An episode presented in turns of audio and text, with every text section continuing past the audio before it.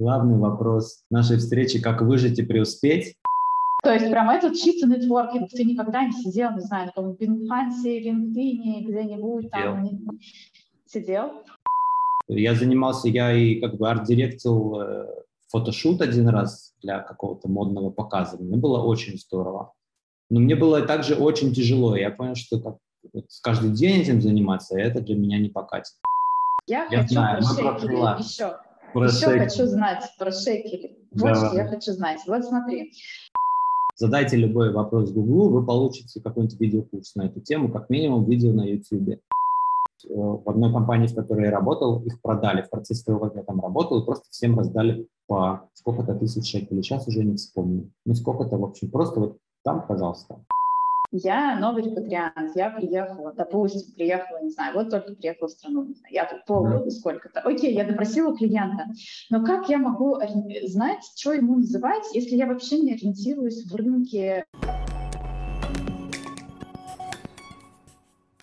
Всем привет! Привет, Марк! Э, меня зовут привет. Аня, я соорганизатор комьюнити дизайнеров и репатриантов Израиля, и я рада приветствовать всех подключившихся, и тебя, конечно же, Марк, в первую очередь, на нашем подкасте Алин Дизайнерс. Всем привет! А, сегодня у нас в гостях Марк. Э, Марк очень необычный человек. Он уже целых 8 лет трудится в Израиле на фрилансе, знает об этом очень-очень много, попробовал различные формы бизнеса и знает об этом буквально, наверное, все. Но важно, что важно, что Марк не просто это все знает, важно, что Марк любит делиться своим опытом. Марк настолько любит делиться своим опытом, что однажды мы начали на Шри-Ланке, он пришел мне на Коворкин и сказал, ребята, хочу провести у вас лекцию. Правильно? Так было? Да, было такое. И провел такие эти лекции, ребята в коворкинге на фрилансе. Когда я увидела презентацию Марка накануне на нашем тестовом прогоне э, этой встречи, я обалдела и сказала, вау, это точно будет супер огненная встреча. Так что, Марк, мы давай, жги. Спасибо, спасибо. Очень рад быть здесь. Э, расскажу, что знаю. Действительно, за последние годы опыта накопилось много, и приятно, что можно с кем-то поделиться, кому-то что-нибудь рассказать. В ивенте было заявлено, что я фриланс типа 8 лет. Действительно, я фрилансил около, около 8 full time. Вот недавно меня спрашивали, сколько времени я записан вот в системах этих государственных как предприниматель. Я начинал с малого предпринимателя, и это было, по-моему, в 2009 году, то есть получается, что уже побольше, чем 8 лет. Последние 8 я занимаюсь этим как бы по-серьезки, так сказать, full time, без без того, что у меня есть какая-то дополнительная работа, потому что зачастую я слышу, люди говорят, я фрилансер, и это значит, что я работаю вечерами, делаю логотипы для друзей, вот, а я под этим подразумеваю более серьезное такое занятие, это когда я занимаюсь этим в дневное время с утра и зарабатываю в основном этим. То есть для меня фриланс в первую очередь это вот это. Любое знакомство с новым человеком для меня, ну, всегда для всех, по-моему, в какой-то момент спрашивают, а ты вообще кто? Ты чем занимаешься? Вот, 10 лет назад было очень сложно объяснить, чем я занимаюсь, что это такое. Я говорил, что я дизайнер, потом мне спрашивали, а какой дизайнер? Я говорил, UX, UI. Начиналась куча вопросов, что это значит, что это за профессия, значит, кто тебе платит, неужели мы думали, что это инженеры, все делают сами, Ах, оказывается, для этого нужен отдельный человек и все такое. К счастью, сегодня это уже вполне себе легитимная как бы, часть э, индустрии высоких технологий, и объяснять почти, почти никому уже не нужно. Иногда еще есть люди, которые не понимают. Э, я тогда обычно достаю какие-нибудь свои работы, показываю работу, говорю, я делаю вот это, делаю красиво, чтобы было. А, понятно, хорошо. А как? Вот э, что это такое?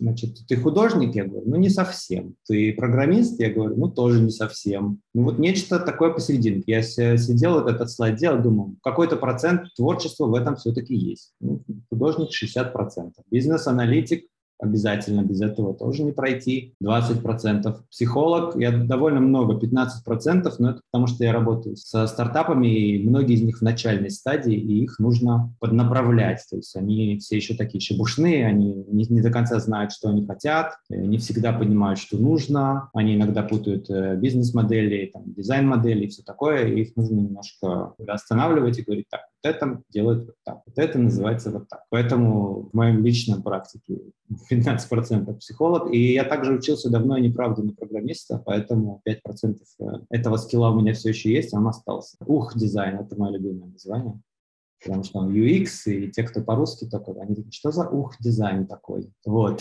так он. Ух, раз... какой дизайн. Ух, какой дизайн, да. Вот я обычно тогда достаю какие-нибудь э, красивые дрибл скриншоты, показываю, это выглядит вот так, но на самом деле э, как бы, это внешняя часть, да, это то, что снаружи. Но это на самом деле профессия, которая идет очень глубоко в э, самые азы каждого отдельного бизнеса и делает там, чтобы все работало как нужно. То есть это не только про то, как сделать красивую картинку, это про то, как бизнес в целом можно улучшить. Зачастую вопросы, которыми я занимаюсь, они вообще не относятся к дизайну, они относятся к бизнесу, к тому, что важно для клиентов, к тому, какая ценность будет идти к клиенту через ваш продукт. То есть ну, такие чуть ли не философские. Поэтому там сколько-то процентов психолог, вот это вот оно. Дизайн и бизнес немножко такие, э, ну, не полярные, но достаточно далекие иногда друг от друга вещи. Как дизайнеру, например, человеку, который больше маркетинговый дизайнер, в себе прокачивать вот именно эту бизнесовую часть? Именно чтобы продавать не, не то, чтобы красиво условно, да, а именно помогать, вот как все здесь классно написано, про то, как делать бизнес успешнее, как качать дизайнеру в себе вот это. Качать в себе бизнес-жилку? Курсы, не знаю. Комплексный вопрос. Как ты к этому шел? Долго набивая, долго набивая кучу шишек, э, ругаясь, и думая, что, может быть, мне это все нафиг не сдалось. Э, да, как бы изучая вопросы, слушая лекции на тему того, как продавать дизайн, как... Сегодня, опять, сегодня это все настолько как бы доступно, Задайте любой вопрос Гуглу, вы получите какой-нибудь видеокурс на эту тему, как минимум видео на YouTube. А когда я начинал в 2009-2010, я даже еще формулировать до конца не мог, наверное, такие вопросы. Это сейчас это все модно и понятно. Сегодня можно любой, на любой вопрос найти курс хороший и прокачиваться там. Нужно набивать шишки, как мне кажется, в первую очередь. Нету других вариантов. Нужно начать с кем-то что-то делать, понять, где у тебя конкретный затор, и потом идти пытаться это решить. Ну или спросить у кого-то, кто знает. Например, у меня, я про это чуть больше буду дальше говорить, придумал попробовать менторскую программу, предложить вот в этом формате, то действительно удалось поработать не только вот с Израилем, а с, с американскими, с какими-то турецкими ребятами, с Кипра у меня есть один товарищ, с Россией мы работали. У меня сейчас как бы я сооснователь агентства, до этого у меня было такое одно на меня агентство, я и четыре дизайнера, называлось «Рогатка», это было где-то в 2016-м. Сделал действительно в районе 30, я считаю, 30 это как бы серьезных, и, как я написал, 1001 маленьких, вот такие, которые сделайте мне логотип или там что-нибудь в этом духе, визитка. Было время, когда я занимался всем подряд, и что приходило, то говорю, давайте, да, конечно, сделаю, все сделаем. Мы делаем так, чтобы было понятно, быстро очень понятно, что происходит, что с этим делать, где хорошо, где плохо и, и куда еще можно нажать, чтобы что-то произошло. Это особенно важно в маленьких экранах, в мобильных. Вообще есть э, мнение, что весь ух-дизайн появился в результате того, что все перешли на мобильные телефоны, потому что места стало значительно меньше, перестало быть э, возможным раскладывать эти кнопки программистам по разным углам, и нужно все очень компактно было в маленьком объеме. Резкий подъем э, ух-дизайна был вот именно благодаря тому, что ну, в процессе того, что мобильные телефоны все больше и больше делались популярными. Как происходит процесс дизайна. До этого тут есть еще один момент, это мы некоторое количество часов общаемся вместе с клиентом и смотрим разные референсы, другие продукты, обсуждаем, что он хочет вообще сделать, какое у него видение, чем он хочет отличиться от, от других игроков в своем рынке и все такое. Вот. Это не мнение, это вот часть психолога, 15% вот здесь. Ну, то есть это такой процесс как бы брифования клиента, да? Да, да. Нужно понять, что за человек, нужно понять, что у него в голове, что он хочет сделать, адекватно ли его желание, его возможностям тоже. То есть уже как фрилансер, как э, человек, который бизнесом занимался. Есть люди, которые абсолютно, как по-английски говорят, delirious, то есть они думают, что они сделают какую-нибудь мощнейшую там систему для, не знаю, для видеообмена внутри школы, сами на коленке, там, на WordPress, у них даже программиста нету, и никаких финансов у них нету, но они, они уверены, что они смогут. Вот, я с такими общался вот столько. Со временем я как бы научился различать, вот человек вообще понимает, о чем он говорит, понимает, во что он влезает. Такая система, ее задизайнить возьмет там от трех месяцев, разработка еще там месяцев восемь минимум, да. А некоторые говорят, ну мы там за 2-3 месяца, но у нас есть программист с Украины, в ближайшие два месяца будет готов.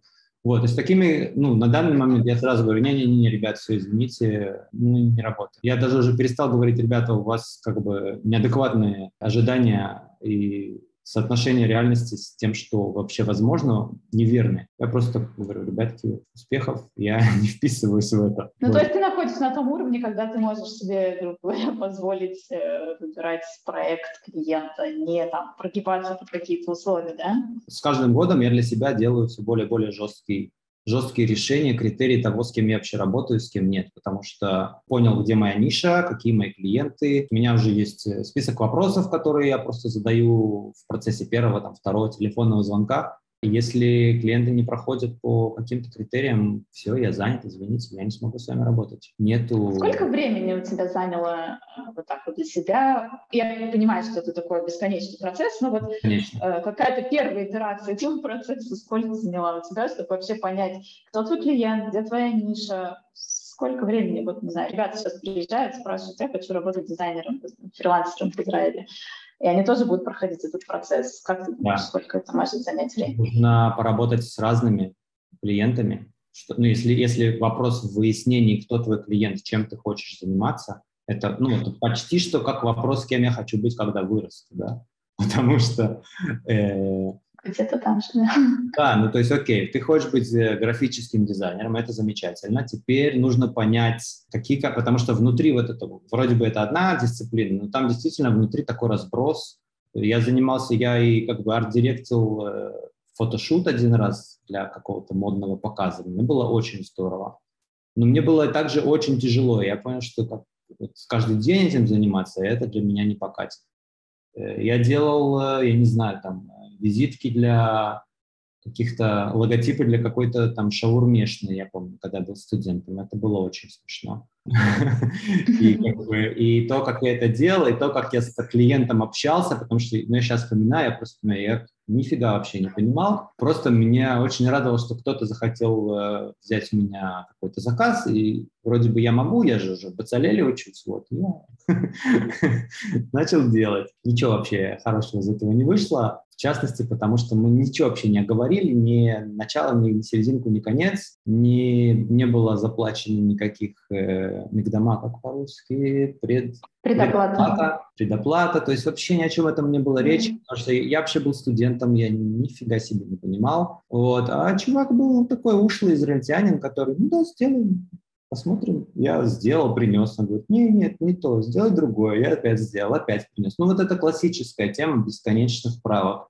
На третью итерацию я понял, что можно заканчивать. Этот проект закончен, денег никаких я от него не вижу, логотип никакой я не сделал. Оставил это дело и двигался дальше. С шаурмешными с тех пор не работал. В общем, ответ на, мне кажется, ответ на любой мой сегодняшний вопрос от тебя, это может быть просто опыт, опыт, да, опыт. Набивать шишки, да. Нету, к сожалению, может быть, вы уже были в каких-то элитных ресторанах. У вас есть пять друзей, у которых элитный ресторан, и, в, и трем из них уже нужны логотипы. И вы обожаете эту тему, и вы знаете, что вы хотите быть в этом. Э, ну, например, вы начнете делать с одним, со вторым, со третьим, у вас все пойдет хорошо, и вы действительно вольетесь и начнете делать брендинги для элитных ресторанов мишленовских по всему миру. Такое может произойти. Такие истории тоже бывают, но вот мой случай был о том, чтобы просто браться за все подряд, тукаться головой, говорить ай-яй-яй, делать какой-то вывод э, и учиться чему-то и двигаться дальше. Я, к сожалению, не нашел для себя другого метода. Из первых моих фрилансов, на самом деле, была студия. Я просто был знаком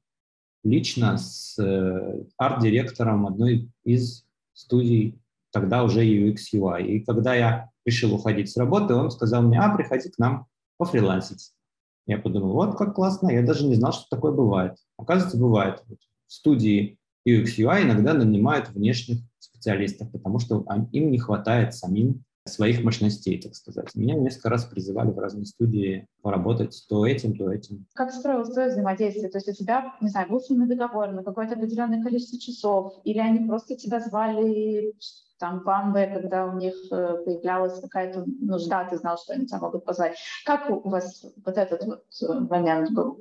Как он происходил? В студию приходит какой-то проект, давай так. Заходит проект, клиент им нравится, они подписывают там свои договора, и в какой-то момент они понимают, что у них в студии недостаточно людей, у них некому взяться за это. У всех дизайнеров там, не знаю, по пять проектов на голове, и никто не, не готов вообще этим заниматься. А, а клиент классный, клиент жирный, они хотят для него сделать хорошо. Вот, и тогда они начинают открывать свою телефонную книжечку, у каждой студии есть такая книжечка с э, фрилансерами, с разными, которых можно позвать. И обзванивают и спрашивают, ты свободен тогда-то, тогда-то, там, надо, надо начать через неделю, надо начать через месяц. Будешь свободен? Будешь. Насколько? Ну, там уже каждый... В некоторых студиях они знают, там, что ну, там будет где-то месяца два. Пару дней в неделю, месяца два. Некоторые говорят, начнем 15 февраля, а там как пойдет. И действительно, у меня были клиенты, которые я начал 15 февраля, а закончил 15 февраля следующего года. Потому что оно просто вот двигалось и все. А как они тебя находили? Или ты их находил? Или это все друзья шли твои? Все друзья, друзья, друзей.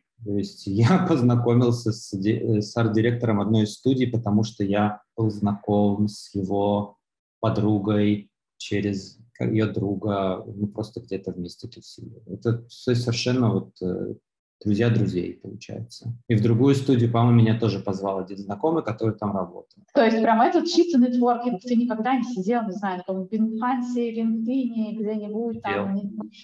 Сидел? Не работала?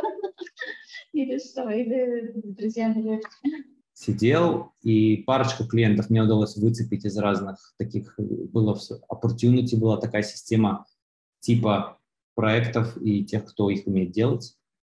Э, там было довольно много людей. У меня был один, я помню, прекрасный свободный день. Я взял лаптоп, пошел в парк, сел под пальму. Целый день просто вот копи-пейстил. Там было тысячи человек. Я просто всем подряд копипейст, копипейст, копипейст, одно и то же сообщение о том, что вот я такой прекрасный, замечательный, вот мой сайт, я умею делать красивый дизайн. Обращайтесь ко мне. Вот из этого дня у меня вышел, по-моему, два клиента или один. Один клиент, с которым я работал года три. А, ну неплохая такая. Не, ну в смысле конверсию надо считать, смотря сколько денежек он тебе принес, конечно. В качестве конверсии получилось неплохо. Э, я не знаю, как, э, больше я в opportunity не возвращался. Довольно много меня находят через LinkedIn. То есть я э, затачивал свой профиль в LinkedIn довольно долго, я много там вообще активничаю. И многие оттуда видят просто, что я там что-то умное написал или запостил, переходят, спрашивают, там, пойдешь к нам работать? Я говорю, может быть. То есть бывает так тоже. У меня нету, если ты спрашиваешь, какой у меня pipeline привода клиентов, он у меня очень разный. У меня нету одного чего-то. У меня сейчас налажена система, и я смотрю, я в разные стороны постоянно делаю усилия.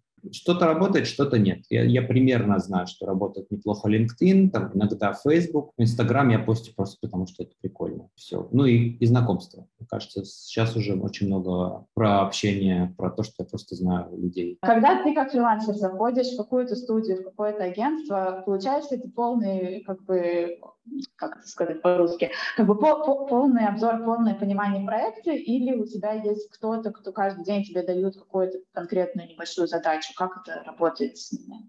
В моем случае то, что со мной было, я приходил физически в студию, студии, с которыми я работал, заходил туда садился на свободное кресло. Мне, значит, интродюсили клиента лично или там через звонок второго дизайнера, UX-дизайнера обычно, и я работал с ним напрямую. То есть, э, да, у меня полный доступ ко всему, что знает и имеет студия в плане клиента. Кроме там, может быть, я не знаю, на какую сумму они договорились с клиентом за весь проект, но это действительно не мое дело. У меня свой договор со студией, у студии свой договор с клиентом. Ты как бы в этот момент, по сути, взаимодействуешь с клиентом так, как будто бы ты просто сотрудник этой студии. да, да, они зачастую... Менеджера, они там, промежуточного чего-то такого. Не-не-не, все эти иерархические структуры, к сожалению, очень-очень усложняют вообще любую работу, а творческую они вообще рубят на корню, поэтому те, кто студии, которые живучие, они давно поняли, что надо дать всем общаться напрямую, и все будет хорошо, потому что соберите людей вместе, дайте им э, кофе и поболтать, и они все сделают, все будет нормально. Есть такие ребята, которые любят там, менеджер, который информацию передал, UX-дизайнер, потом взял UX-дизайнера, передал UI-дизайнеру, потом взял UI-дизайнера, передал UX-дизайнеру. Вот это такая жесткая структура вообще не работает. Сегодня, тем более, есть фигма, очень сложно от кого-то что-то скрыть. Все, наоборот, вывернулось наизнанку. То есть сегодня я сижу в фигме, там, э, кликаю, делаю какую-нибудь иконочку, и тут я вижу мышка там э, программиста пролетает мимо меня, он там идет взять какой-то цвет с другого угла, я бегу за ним своей мышкой, Говорю, не-не-не, этот еще не готов, тебе надо быть сюда. Алло, Йоси, я вижу тебя. Да, да, да. немедленно. Прямо так. То есть сегодня все супер э, открыто, и коммуникации очень-очень вживую вместе все работают. И, по-моему, это замечательно, потому что таким образом результаты делаются лучше. Я в первую очередь за хорошие результаты. Поэтому меня очень радует, что структуры из waterfall, иерархии превратились в такие горизонтально общаковые, что ли, я не знаю, как правильно сказать.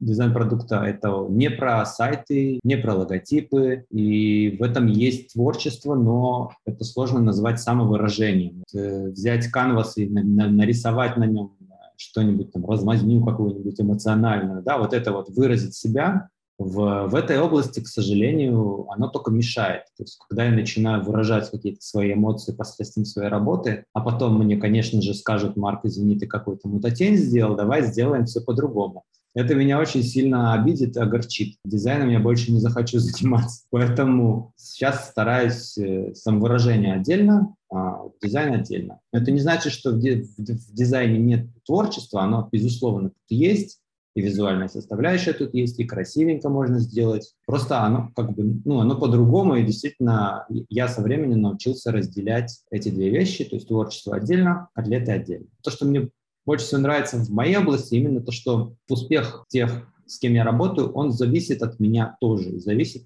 вполне напрямую. И зачастую какие-нибудь мои вопросы в стиле «а король же голый», они ведут к таким ну, переменам прямо внутри, внутри компании. Директора между собой начинают что-то обсуждать, менять направление вообще, то есть задумываться о том, что, а, может быть, там, лучше вот в эту сторону покопать. Э, особенно на ранних стадиях. Я часто с компаниями, которые на ранних стадиях работаю, и там в особенности, когда команда маленькая, все еще не до конца понимают, что происходит и как все будет, слово каждого участника, оно весомое. Теперь вот про фриланс. Э, ну, в принципе, ты уже начала, меня довольно много мы уже про это поговорили. Как перейти... Люди спрашивают, люди хотят знать, поэтому... Да, да, да. Ну, я знаю, я знаю то, что я знаю, э, то свой опыт я как бы с, с легкостью, плюс э, те ребята, с которыми я знаком, многие из дизайнеров, у них такой процесс э, любви ненависти со фрилансом, они заходят в фриланс несколько лет или ну, как, там, на несколько месяцев, потом уходят обратно на full тайм потом опять на фриланс, потом опять на full тайм Вот э, многих так шатает туда-сюда. В моем конкретном случае я где-то лет пять в общей сложности, может быть, 6 работал по найму. Фриланс, как и многих других дизайнеров, меня очень интересовало. Я все время так поглядывал в эту сторону. У меня уже тогда был открыт ИП, я тогда уже как бы вот вечерами, я был тот самый фрилансер, который фрилансит вечером. После моей основной работы приходишь домой и делаешь фрилансерскую работу. Очень тяжело, но это был единственный способ, во-первых, вот набить все те шишки, которые я рассказывал ранее, попробовать с разными клиентами работать, научиться вообще ранжировать их понять, с кем мне комфортно работать, с кем мне некомфортно работать. Вот. И потом постепенненько как бы начали увеличиваться доходы с этого, и, соответственно, постепенненько мне переставало быть интересно работать э, на дяде, так сказать. Хотя я работал с крутой довольно компанией, которая очень агрессивно росла в то время. Я работал в стартапе, который назывался 90, min 90 Minutes. Вот, они росли просто бешено, они с тех пор выросли в огромную махину. Но меня, вот, э, я помню, прям я там сидел, там все бегают, радуются в конфете, там в воздухе, а они там продажи какие-то, закрытые инвестмент раунды, они там миллионы долларов инвестиций, а я хожу и думаю, что-то мне тут как-то не очень. И вот когда я перешел во фриланс меня наняли в студию, вот я тогда почувствовал себя на месте, что мне очень классно, мне интересно. Получается, моя история перехода во фриланс, она такая очень она медленная. То есть вот, э, постепенно в процессе того, как я работал, я себе делал портфолио, делал красивый сайт, делал там, э, оформлял работы. Оформление работы – это вообще отдельная работа дополнительная, если вы не знали. Вот. И, и так медленно, медленно, наверное, потихонечку в какой-то момент я полностью перешел на стопроцентный как бы фриланс. Ты сразу тогда выходил на фриланс уже как UX, UI дизайнер? Когда Или ты я... начинал с чего-то другого? Когда я начал профессиональную карьеру, UX, UI вообще как бы он был только-только вот на заре, так сказать, он только-только начался. Последнем как бы рабочем месте там уже было понятно, что я занимаюсь UX, UI, все знали, что это значит, что там сначала мы чертим, потом там, отрисовываем, я всем это объяснил. Да, это взяло, это взяло какое-то время. Скажи, было страшно? Ну, тут как бы работа в найме, стабильность, наверное, какие-то плюшки, быстро растущие стартапы и все вот это вот. А тут фриланс и, не знаю, какая-то неизведанность, ну, как мне кажется. Жутко страшно. Да, это, это вот этот вот шаг в неизвестность, он, он для меня был, он тоже был, я не очень понимал вообще, как, э, то есть я когда уволился с последнего места работы, я до конца не понимал, куда я шагаю. То есть я как бы, я ногу поднял, был готов наступить на следующую ступеньку, но я точно знал, что ее еще там нету. И что вот я сейчас буду это делать, но не очень понятно как, но понимал, что надо. Вот, а когда, уже, когда нога уже приближалась к ступеньке, тогда мне позвонили из студии и сказали, приходи к нам. Я понял, что вот она моя ступенька. Я иду сюда. Как-то так. Эм, Здесь будет первое место, когда я упомяну о том, что я решил предложить э, менторскую программу, если кто-то хочет пройти некий менторинг, то есть чтобы я помог ему в процессе или туда, или обратно, то есть или во фриланс, или наоборот э, из фриланса в найм в Израиле, то говорите со мной, я немножко еще расскажу, почему не, не остаться на удобном месте с постоянной зарплатой, с кофемашиной, с поездками там, э, в отпуск, с, за границами иногда, с бесплатными обедами и с чем бы только еще там не раздают в, в хай-теке. Основное, почему мне, потому что мне делать скучно очень быстро. Одна компания – это означает один продукт, и делать один продукт пять дней в неделю, за полгода я насыщаюсь вот так, я не могу уже больше его видеть. А когда я фрилансию, меняются во-первых, продукты, во-вторых, вообще области деятельности, то есть я узнаю все время много нового, меняются люди, опыт э, общения тоже, тоже важен. Скажу про клиента, с которым я не работал, но мне просто снесло крышу сам э, продукт. Они делают э, роботов, которые ассистируют хирургам оперировать глаз, внутри глаза. Просто, ну, как бы я особо не могу больше этого рассказывать, но детали и насколько высоко как бы развиты вот эти технологии медицинские на сегодняшний день. Просто я ходил, у меня челюсть была. Вот так, да, с ними говорил. Я с ними несколько раз пообщался, а потом я понял, что у меня нет, им нужно намного больше ну, инвестиций времени с моей, с моей стороны, чем у меня есть им дать, поэтому я сказал им, что, извините, не получится. Но я просто узнал, что есть такая сфера медицинская, пообщался с другим дизайнером, который в этой сфере уже давно, и я как бы, вау, удивлен. Еще одна причина – это потому что, несмотря на то, что это хай-тек, в основном я сейчас занимаюсь, но все равно периодически нужно выходить из зоны комфорта. Один раз меня попросили поиллюстрировать, а я вообще, я люблю рисовать, всегда рисовал, но иллюстрации, вот пропер я никогда не занимался. Но это уже был клиент, с которым мы где-то месяца 4-5 занимались их приложениями мобильными. Мне говорили, нарисуешь иллюстрации или нам кого-то нанять? Я говорю, нет, нет, нет, я все нарисую сам. И нарисовал, да, представляешь, что я сделал? Я пошел в YouTube или там э, в Medium, почитал о том, как э, правильно принимать решения для иллюстрации, как иллюстрировать, какие-то, в общем, набрался чего-то, вспомнил, потому что вспомнил вообще, что я учил. Но у тебя же Бецалель, у вас должны были там да, готовить да, живопись, рисунок. Бецалель, Бецалель был 10 лет назад, понимаешь? Я, я не занимаюсь... Я не занимаюсь иллюстрацией каждый день. Нет, есть там набитая рука, есть э, всякие законы композиции, есть всякие тонкости в применении цвета. Я занимаюсь другим, как бы. Это, конечно, все дизайн, это все, это все творчество, но другое. Вот. И мне нужно было так по-быренькому вспомнить, как это все делать а потом сделать. И я кайфанул, на самом деле, по полной, потому что я, я немножечко позанимался чем-то приятным для себя новым, и как бы кайфовым тоже, потому что, мне кажется, все дизайнеры начали с почеркушек там, в тетрадке в школе. Я точно так начинал. Вот, и как бы вот это все я вспомнил. Это было классно. Еще какая причина, почему я занимаюсь фрилансом? Потому что это обязует развиваться. И не только хард скиллы, как бы, про это будет тоже дальше, но и софт тоже. То есть нужно уметь отстаивать свое мнение, нужно уметь морально справляться с, э, там, с обидами, то, что тебе может кто-то что-то сказать, и ты сразу, ой, он ударил меня прямо в центр моего естества. Ну, нет, вообще он просто, у него плохое настроение, у него там собака умерла, на самом деле. Но вот научиться справляться с клиентами и вести переговоры, и иногда делать невозможные вещи, это тоже часть, это часть фриланса. Э, история у меня есть про первое агентство, в котором я работал. Я еще на третьем году учебы устроился в такое маленькое-маленькое Иерусалимное агентствочко.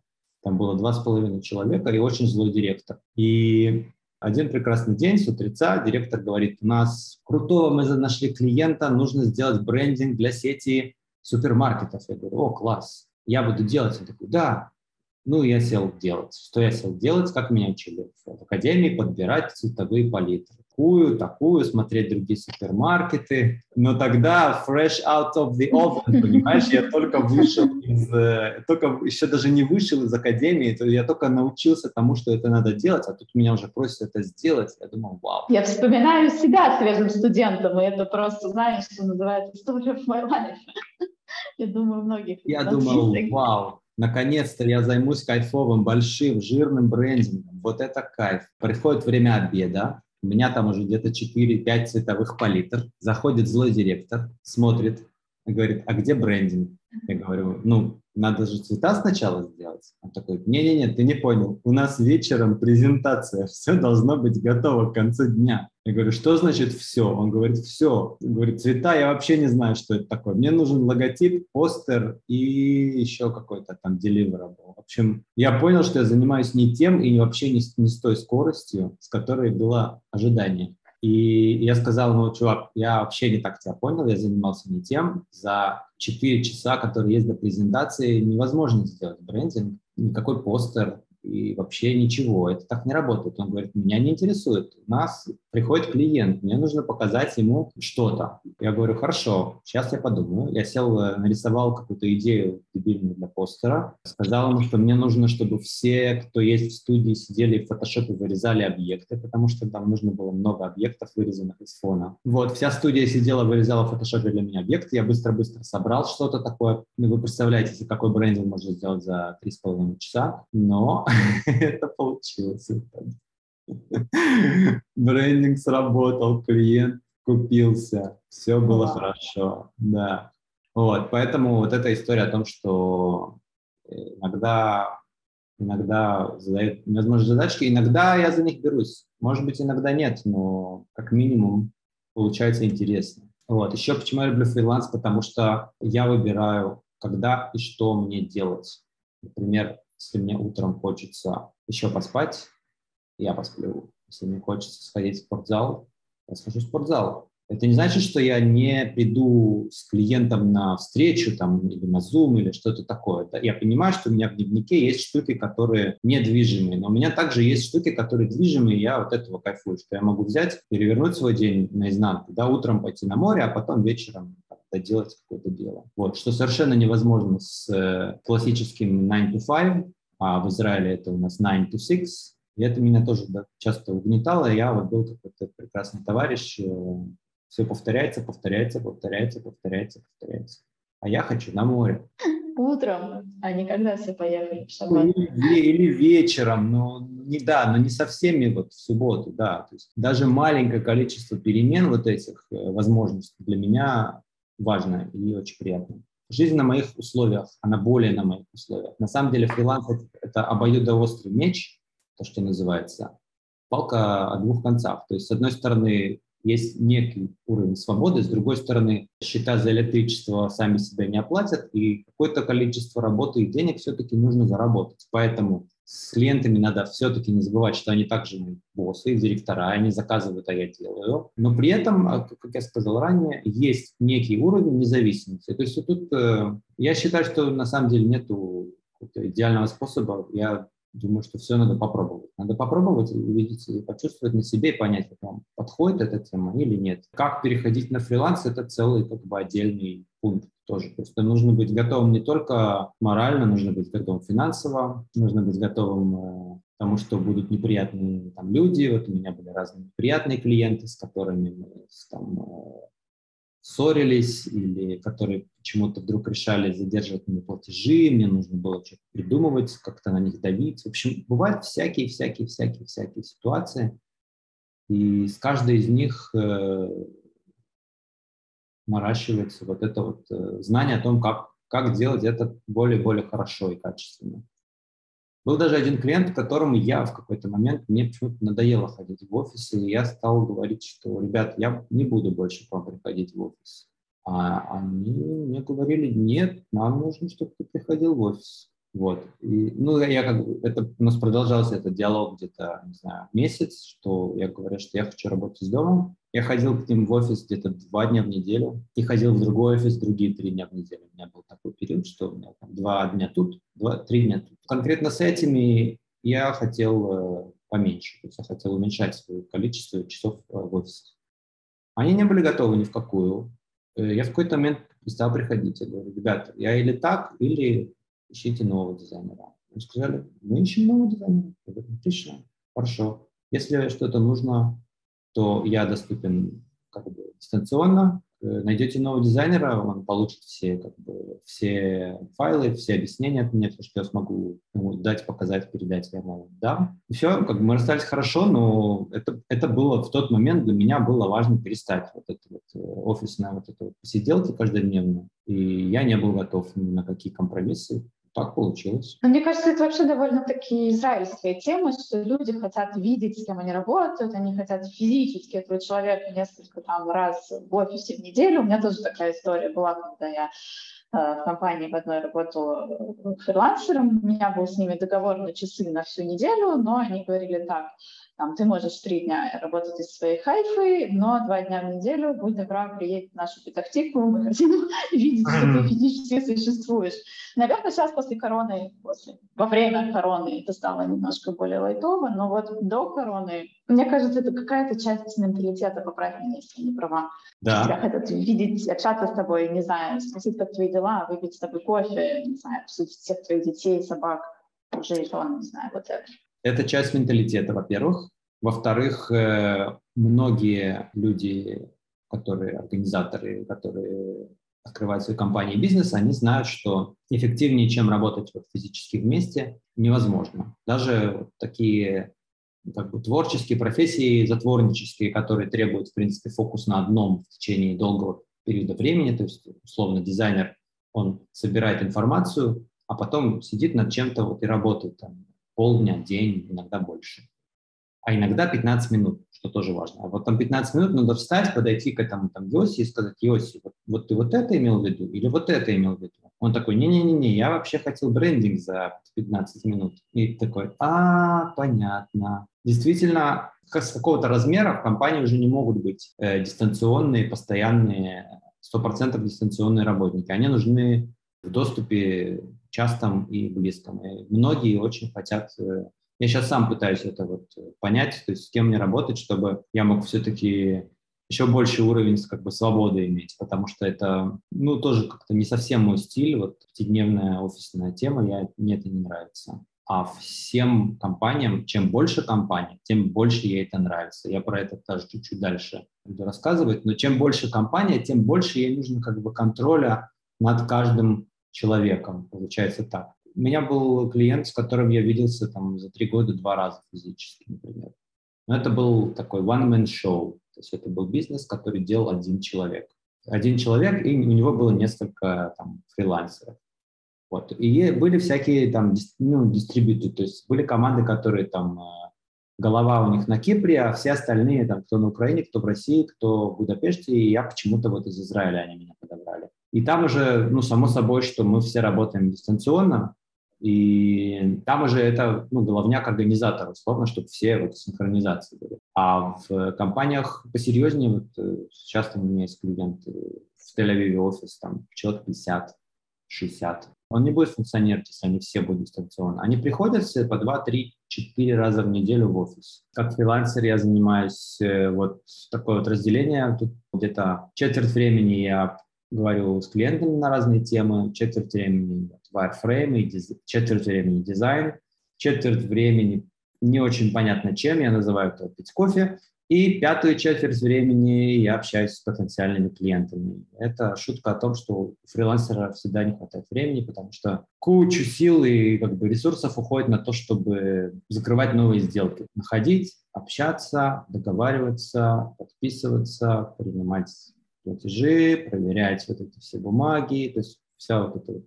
э, фигнетень вокруг, вокруг дизайна, она на самом деле это не 25%, я думаю, это ближе 30-40 на самом деле. Там, этого много. Это тоже часть чего-то, к чему нужно быть готовым. Все думают, что если они будут фрилансерами, как они сейчас дизайнеры у себя в компании, то они будут также утречком вставать, кто-то будет приносить им задание, а потом они его сделают, кто-то будет его забирать, и на этом все. А потом зарплата будет заходить. Но вообще не так, там очень-очень-очень много чем еще надо заниматься, кроме самого дизайна.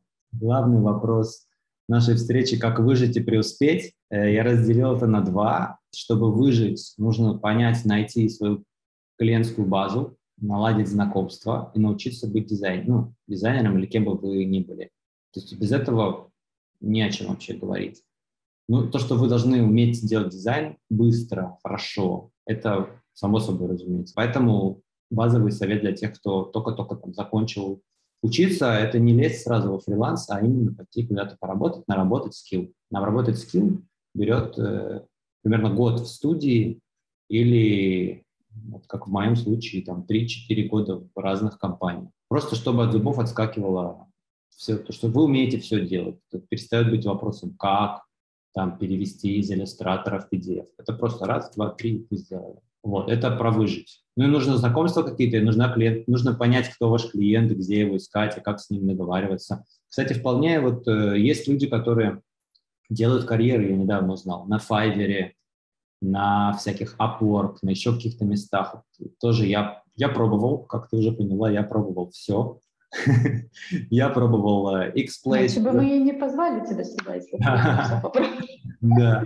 Я пробовал израильский X-Place, я пробовал э, русский freelance.ru. Мне очень не понравилось. Я решил больше туда не ходить. Но я вижу там э, те же самые аватарки с годами. Я иногда теперь прихожу туда, чтобы нанять кого-нибудь, потому что мне нужен какой-нибудь там motion дизайнер или что-то.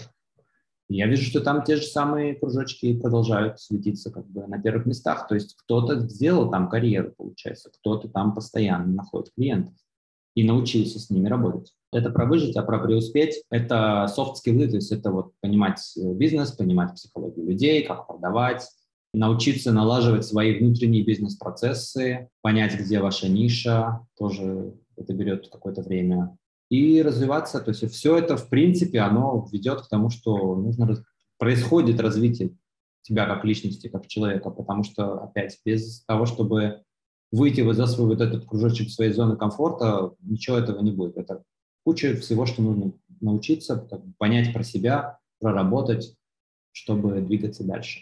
Это как-то радостно и грустно одновременно. Я не могу понять, как ваше. Что перевешивает? Так и есть. В моем случае радостно, потому что мне кайфово, то есть мне нравится. И я периодически вижу офисы и людей, которые там, и я понимаю, что мне лучше так, как мне сейчас, а не так, как они делают. Путь какой-то пройден, процесс был, смотри, был, были сложные моменты, были веселые, сложно сказать. Я не могу сказать, что это все было таким, знаешь, прогулочкой по парку летнему. Ну, это, конечно, это будет э, да, да, это верно. День так, день так. У нас есть вопросы про деньги. Деньги. Мы в Израиле все хотят знать, сколько шекелей платят в час. Поэтому давай про фриланс в Израиле мы ждем, ждем, что про деньги. про деньги. Сколько платят. Работать можно в Израиле, можно. Нельзя работать в Израиле по черному здесь, и нельзя по черному.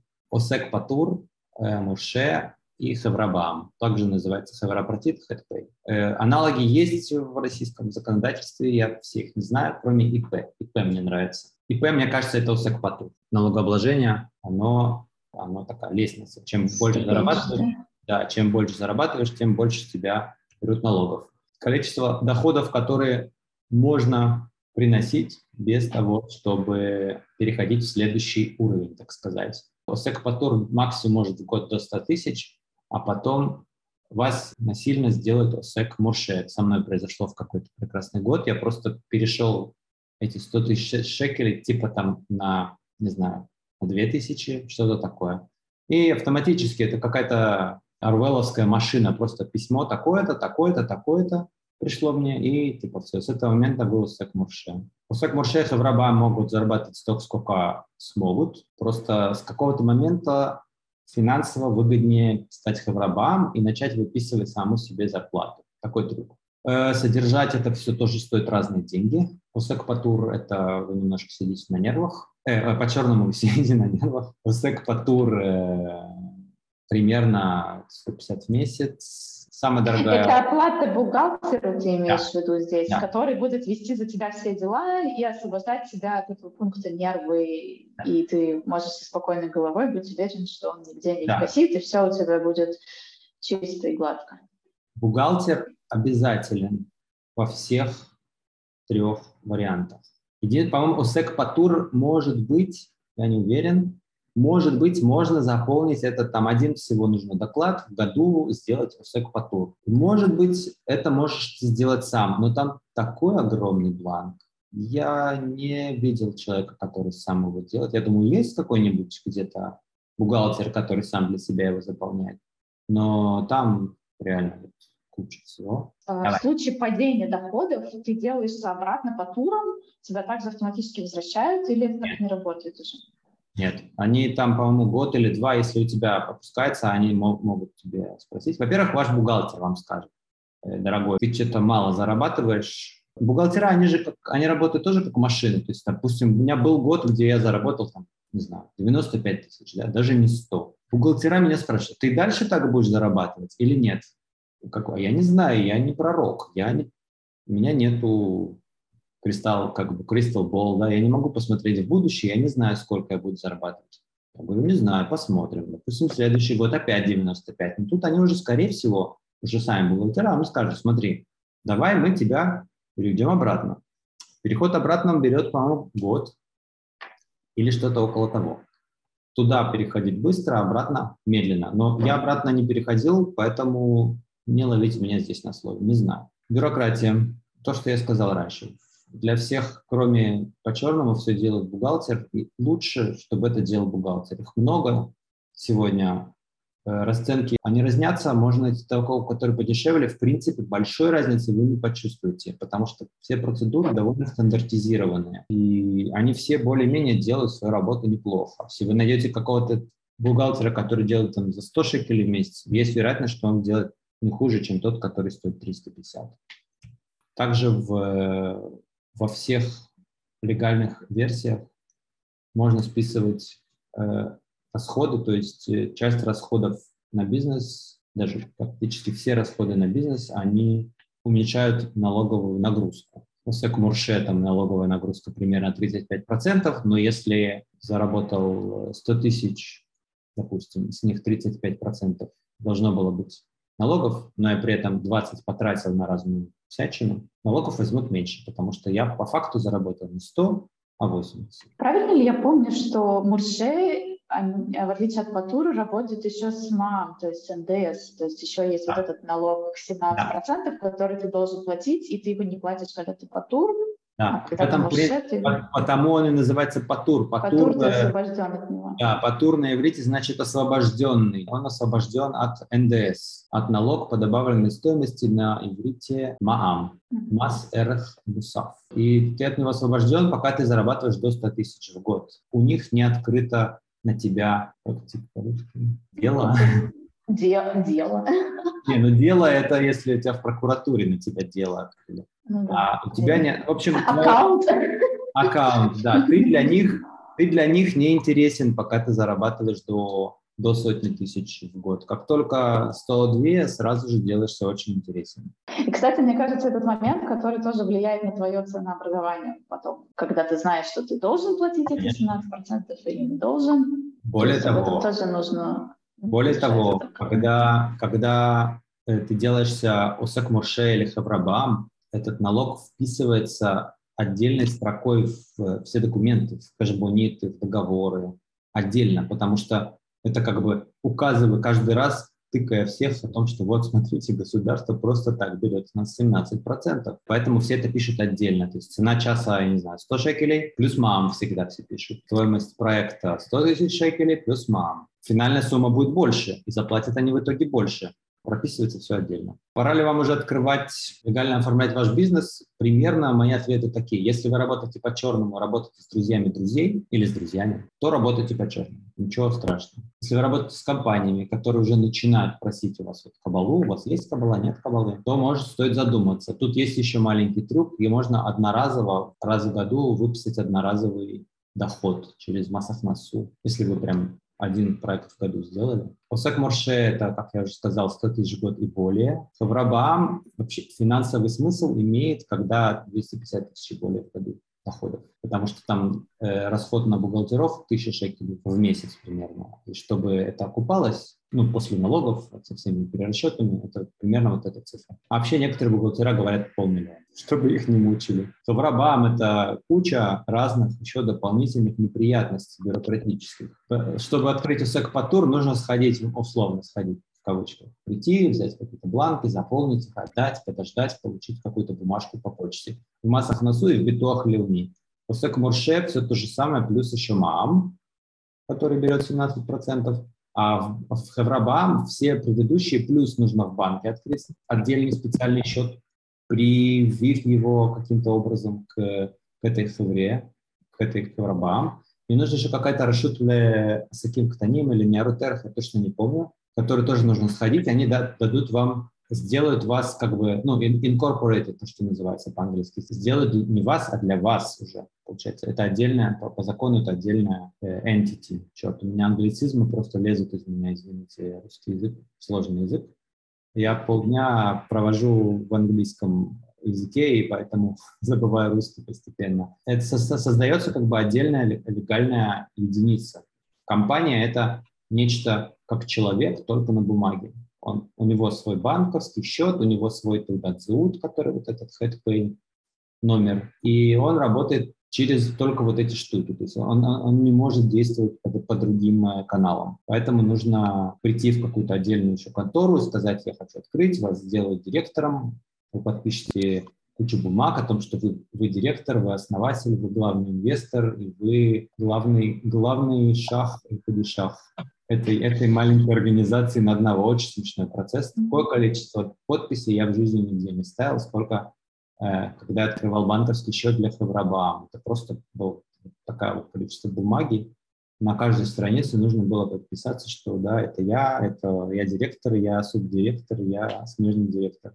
Вот. И, наконец, мы пришли к вопросу на миллион долларов, Аня. Вот он, вот. Мне кажется, ради этого вопроса все люди, которые в онлайне, они вот это ждут. Сколько Давай. стоит в час и сколько стоит лого, и сколько просить с израильского клиента за сайт. Э, вопросы легитимные, и ответы на них вот такие. It depends по-английски говорят.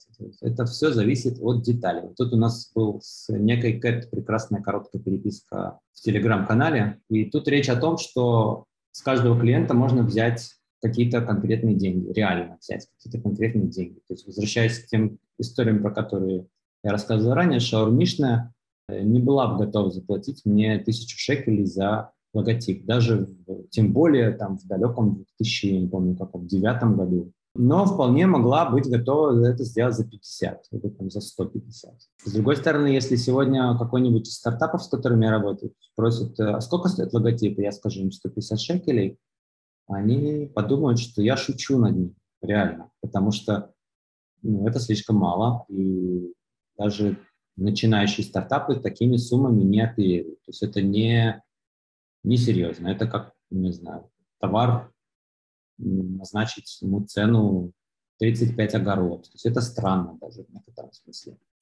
Что это не может так мало стоить. Чтобы понять, сколько просить с какого-то клиента, нужно этого клиента в некотором смысле допросить. Это прямо вот уже момент из коучинга, можно сказать, то, что мы сейчас обсуждаем, потому что факт в том, что с каждого клиента можно взять какую-то другую сумму, и для каждого и нужно понимать, какую и какая для него адекватная. понимать это нужно заранее, не когда он уже вам позвонил, спросил. А, то есть нужно посидеть и, и сам собой сделать, во-первых, этот подсчет, во-вторых, э, подготовить ответы для разного типа клиентов.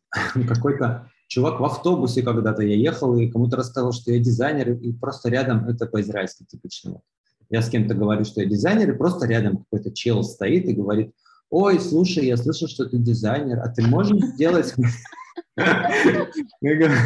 А ты можешь сделать мне шапку для LinkedIn? Я говорю, да, конечно, легко, это будет стоить всего лишь 500 шекелей. Он такой, ой, классно. Я говорю, деньги вперед. Он такой... А, Ой, я ухожу на следующей остановке.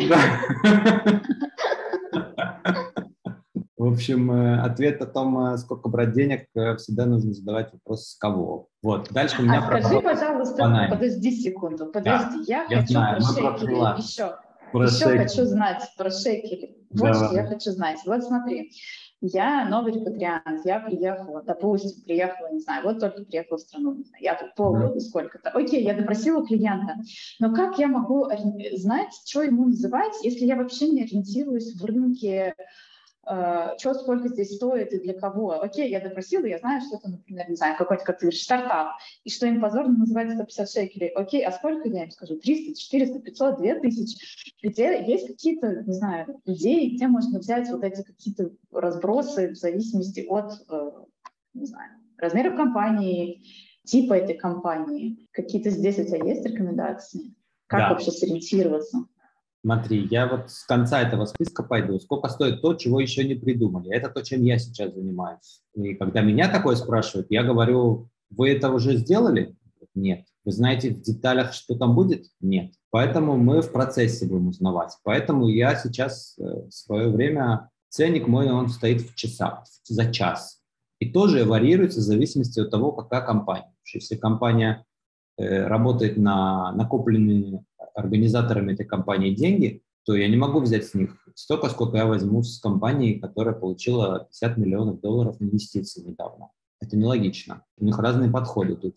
И там в процентном отношении разница будет очень серьезная. Э, по поводу часовой стоимости именно дизайн продукта есть у нас прекрасная организация, называется UXI. Они делают раз в году опрос детальнейший по профессиям в сфере продукта, по зарплатам и по фрилансерским зарплатам. И там в графиках, в красках и в цифрах все описано. Еще несколько организаций наших тоже это делают, и даже когда то для развлекухи их сравнивал, действительно все похоже и близко. Также все зависит от, от того, сколько у вас лет опыта, например. Если вы, вы только вышли, ну, опять, возвращаясь к вот UX UI продукт, сколько стоит твой час, да? Если вы только вышли из, э, из э, вуза или курсы закончили, на рынке ваш там, час будет, мне кажется, в районе 150 шекелей. Что-то такое. А если вы 10 лет как бы занимаетесь этим грязным делом, то, то будет стоить намного дороже, будет, может стоить 300-400 шекелей.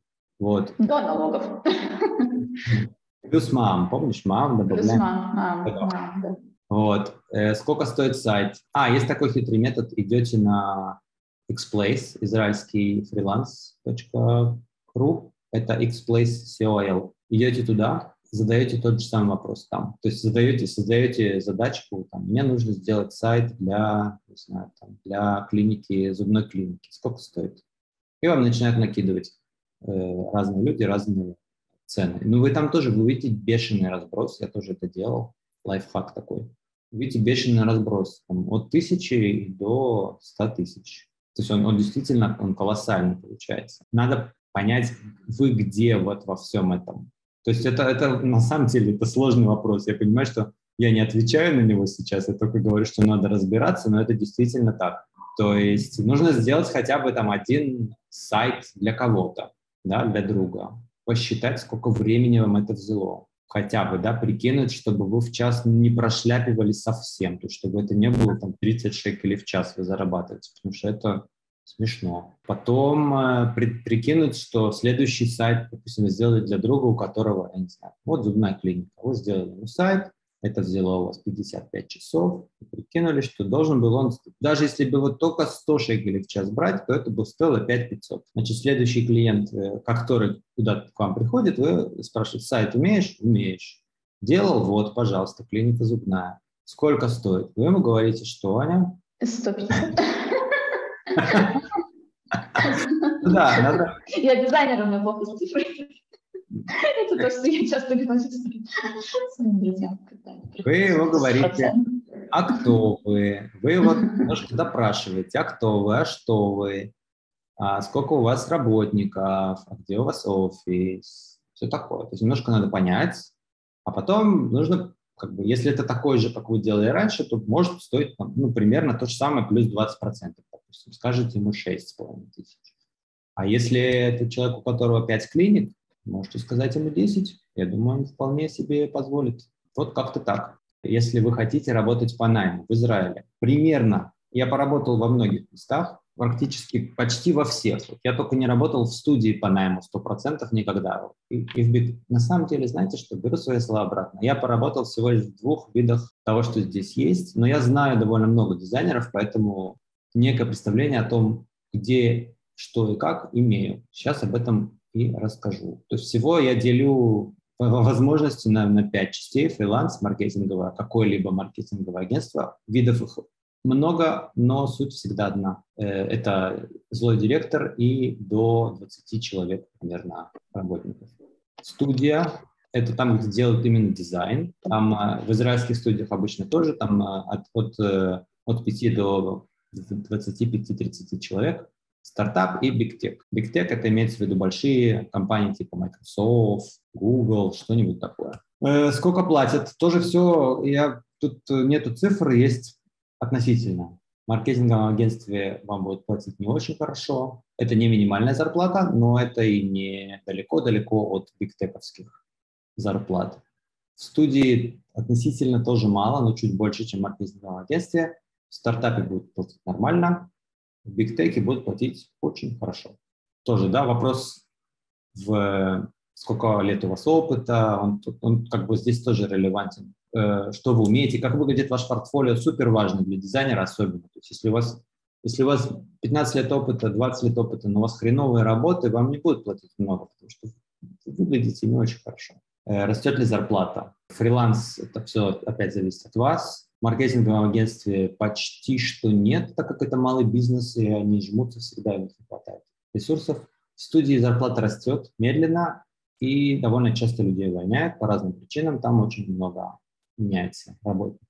Э, в стартапе зарплата индексирует, не индексируется, но как бы каждый год там такие коммерческие э, процессы типа в yearly review, то есть там раз в году с вами ваш директор общается о том, как вы успеваете, и говорит вам, насколько вам поднимут зарплату. В бигтехе, да, то же самое, плюс э, еще добавляют что-нибудь прикольное, какие там какие-нибудь бонусы за, за разные, разные там, подвижки внутри компании могут выдать бонус. Э, в одной компании, в которой я работал, их продали в процессе того, как я там работал, просто всем раздали по сколько-то тысяч шекелей. Сейчас уже не вспомню. Ну, сколько-то, в общем, просто вот там, пожалуйста. Потому что, почему? Потому что компания преуспела, ее перекупил какой-то более большой игрок. Если плюшки, будет ли вам что-нибудь, кроме зарплаты в этой компании? Чем больше компания, тем больше там будет плюшек. В бигтехе даже, вот я написал, нужна диета, потому что там прям классно все начинает делаться. Чем меньше компания, соответственно, тем меньше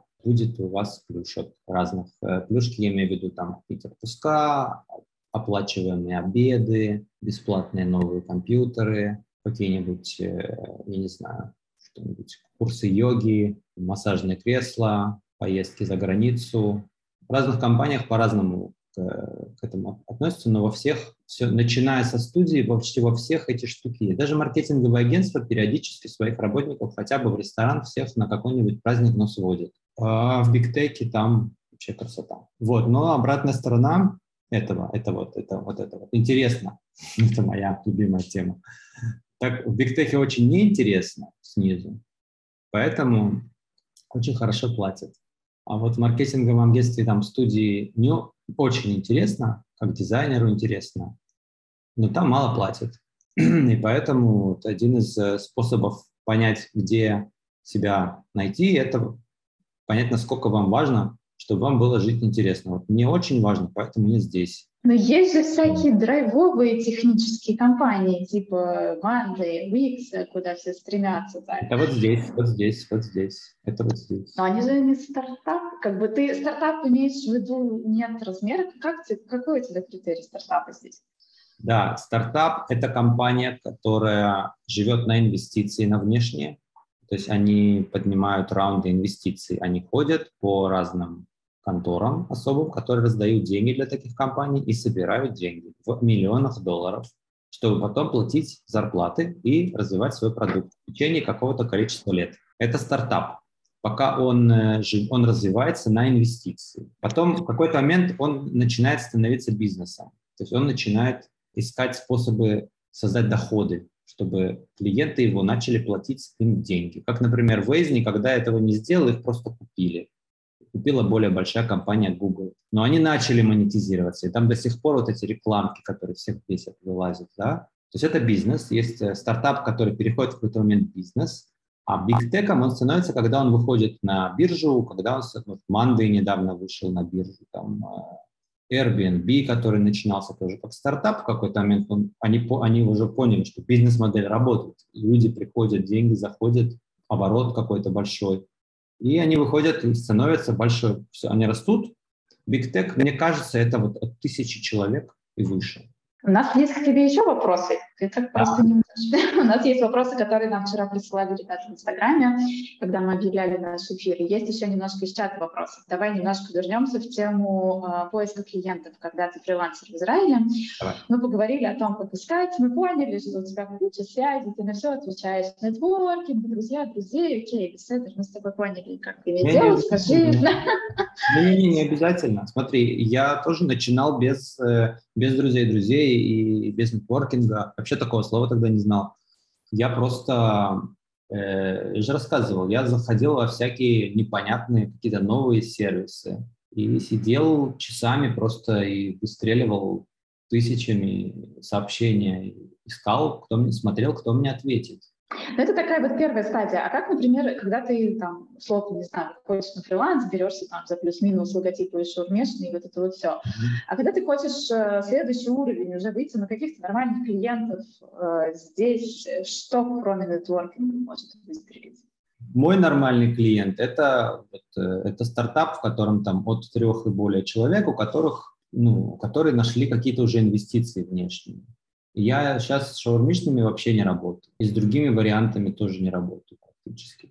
Но это мой выбор, как бы я потихонечку, вот за годы, как, сколько я этим занимался, я пришел, что мне вот лучше всего вот с этими чуваками. Но кто-то другой может обнаружить, что у него есть, не знаю, там два знакомых директора в какой-нибудь консалтинговой компании, а им все время нужны маленькие одностраничные сайты. И он будет клепать эти сайты годами. И все. Эм... Ну да, это вопрос как бы нишевания, это вопрос, э, да, что ты хочешь, что ты ожидаешь от своего фриланса. Я помню, ты говорила еще, что у тебя был опыт с зарубежными клиентами, с разными странами. Э, вообще есть какие-то отличия, какие, если есть, э, особенности работы с израильским клиентом и международными, там, штатовскими еще какими-то клиентами? Всегда нужно брать деньги вперед. За рубежом или здесь, или везде? Нет, здесь еще с некоторыми можно работать э, после, то есть сначала сделать работу, а потом, но когда это, это заказчик издалека, из каких-нибудь других юрисдикций, бегать за ним потом, э, когда он вас заблочил в Телеграме и в Скайпе, совершенно бесполезное дело, и надо стараться обезопасивать себя изначально. особой разницы между клиентами ну, здесь и там не скажу, не знаю. Мне кажется, что нету. Что новому репатрианту фрилансеру, ну, который хочет работать на фрилансе, вообще что в плане языка ему рассчитывать? Он может здесь быть фрилансером э, с каким-то, не знаю, минимальным ивритом, может быть со своим нормальным английским фрилансером или только с нормальным ивритом, или он может, не знаю, найти какого-нибудь проект менеджера и работать с ним в паре. Какие тут вообще твои рекомендации и прогнозы для совсем новичков? Учите иврит в первую очередь. Без шуток. Все, ребят, расходитесь. Учить иврит, э, потому что в любой компании все будут говорить на иврите, или как минимум почти все будут говорить на иврите, и вы хотите вливаться в это общество, вам нужно просто говорить на их языке, иначе вы все время будете пробуксовывать. Я работал в стартапе, в котором наняли девушку-дизайнера вторую, она очень плохо говорила на иврите, и с ней все говорили по-английски, и она говорила по-английски, и она очень стеснялась своего иврита, то есть, и она нормально там уживалась со всеми. То есть я видел воочию такой кейс. Пришла, на иврите не говорит, она со всеми по-английски, все с ней по-английски, все довольны. Так тоже может быть. Ну, да. вот в моей компании, например, много таких кейсов, когда у нас есть, мы работаем, например, с агентствами, с фриланс-агентствами, у них их фрилансеры, которых они нанимают, они могут вообще в других странах сидеть, и они разговаривают с нами только на английском. Но я не знаю, просто как бы это пример одной компании, не знаю, насколько это типично по рынку или не типично. Это вполне себе адекватный случай. То есть э, какой-то менеджер, у которого команда во Владивостоке или там э, в Одессе, и они не говорят ни на каком иврите, и даже на английском очень криво, вполне себе. Есть случаи, когда менеджер является связующим звеном между клиентом и дизайнером, а есть кейс, когда дизайнер напрямую общается с, э, с клиентом же, но тоже на английском, на, на своем, на, на таком, который есть. Но важно понимать, что вы, вы в коммуникациях. Вы, когда, когда вы дизайнер, вы все время в коммуникациях с людьми, заказчиками. Э, что они тоже люди, и что им как-то удобно и как-то неудобно. Вот э, израильтянам неудобно говорить на английском. Они многие это делают хорошо даже, но удобнее все равно балякать на иврите. Кажется, что вопросы наши стякли. Ты нам рассказал супер много, много, гораздо больше, чем мы планировали. Да, мы, мы беседовали супер долго, и я тебе очень благодарна за эту супер подготовку и твою супер огромную подробную презентацию, потому что это правда. Я ну, прям уверена, что это правда сэкономит время э, ребятам, которые я, я, я, сейчас ее, я сейчас ее зачищу и, и передам тебе, и ты запостишь ее там. И мы ее запостим вместе со ссылками, которых ты упоминал. Спасибо тебе большое. На этом мы прощаемся, ребят. Спасибо, что были с нами. Спасибо тебе большое еще раз, Марк. Спасибо, что позвали, спасибо, что послушали. Это было круто. Спасибо тебе большое.